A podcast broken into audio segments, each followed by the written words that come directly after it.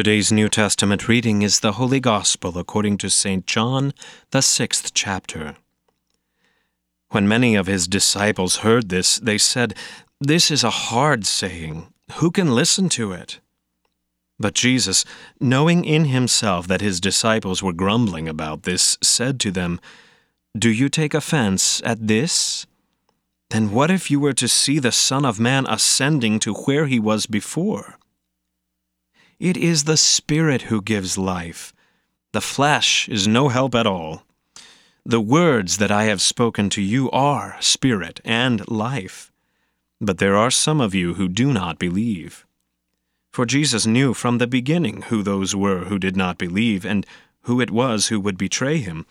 And he said, This is why I told you that no one can come to me unless it is granted him by the Father. After this, many of his disciples turned back and no longer walked with him. So Jesus said to the twelve, Do you want to go away as well? Simon Peter answered him, Lord, to whom shall we go? You have the words of eternal life, and we have believed and have come to know that you are the Holy One of God. Jesus answered them, Did I not choose you, the twelve, and yet one of you is a devil? He spoke of Judas, the son of Simon Iscariot, for he, one of the twelve, was going to betray him. This is the word of the Lord. For today's meditation on God's word, we welcome Pastor Matt Richard. I once heard a sermon that posed the question of who was the world's worst church planter and grower of the church that the world has ever known? In other words, pastors of the gospel and church workers aspire to grow the church. Even many of you have noble aspirations of seeing the church grow. We actually marvel at the stories of spiritual reform that happened with Jonathan Edwards during the First Great Awakening in the Northeast.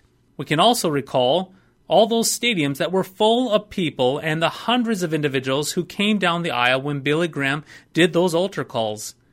We have seen the pictures of literally 16,000 people gathered together in the Houston Compaq Center at Lakewood Church to listen to sermons.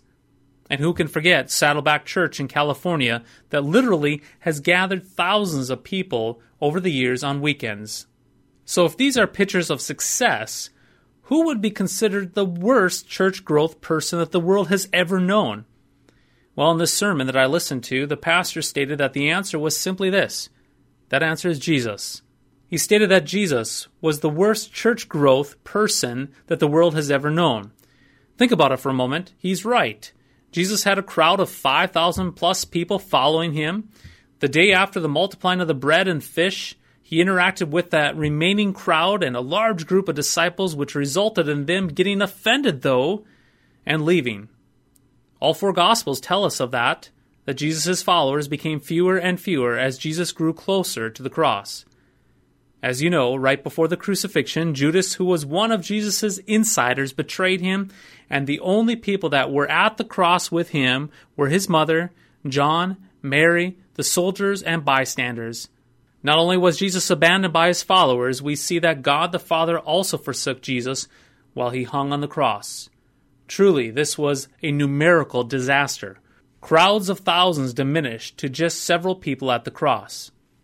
Now, the reason for the scattering of the people was that the words and the teachings of Jesus were difficult for people to accept. The cross is difficult to swallow. The people grumbled at his words because his radical claims ran counter to everything that they found to be reasonable.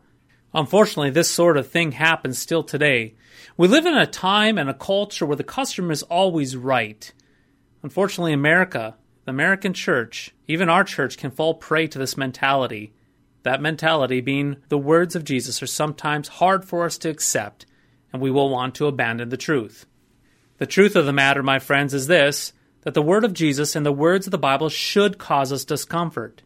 The message of the Bible should challenge our thinking. It should expose our sinful nature. It should form us. Now, this is good, even though it is uncomfortable. Yes, it is so very good for us. The reason being, we don't stand over God, but He stands over us. We must never forget that we are the sheep, he is the shepherd. We are the clay, he is the potter. We are sinners, and he is the Savior. We are the created, and he is the creator. Through the Word, the Holy Spirit works on you and me. Praise God that it is this way. We have not been left to ourselves, but the Lord actually cares enough to confront our sin and then, my friends, actually forgive us. Yes, the Word is at work, revealing our sin, and then pronouncing the gospel upon that sin, all while granting us saving faith. This is the Holy Spirit through the Word of God continually speaking forgiveness to us. We who want to compromise that Word and want to accumulate teachings that appeal to our desire are confronted and then are given forgiveness in Jesus' name. Listen right now, my friends. You are forgiven for Christ's sake. The Word is gathering you and me together so that we might be continually enlightened and sanctified by the gospel. Through the working of the Holy Spirit, we are being continually returned to our baptisms and the Lord's Supper, where our identity and sustenance lies. Jesus is the bread of life. He is the bread of heaven, and He has come to you and me in the Word. May God continually grant you faith as we are daily formed by this Word, and may we daily hear the forgiveness of sins accomplished by Christ for you.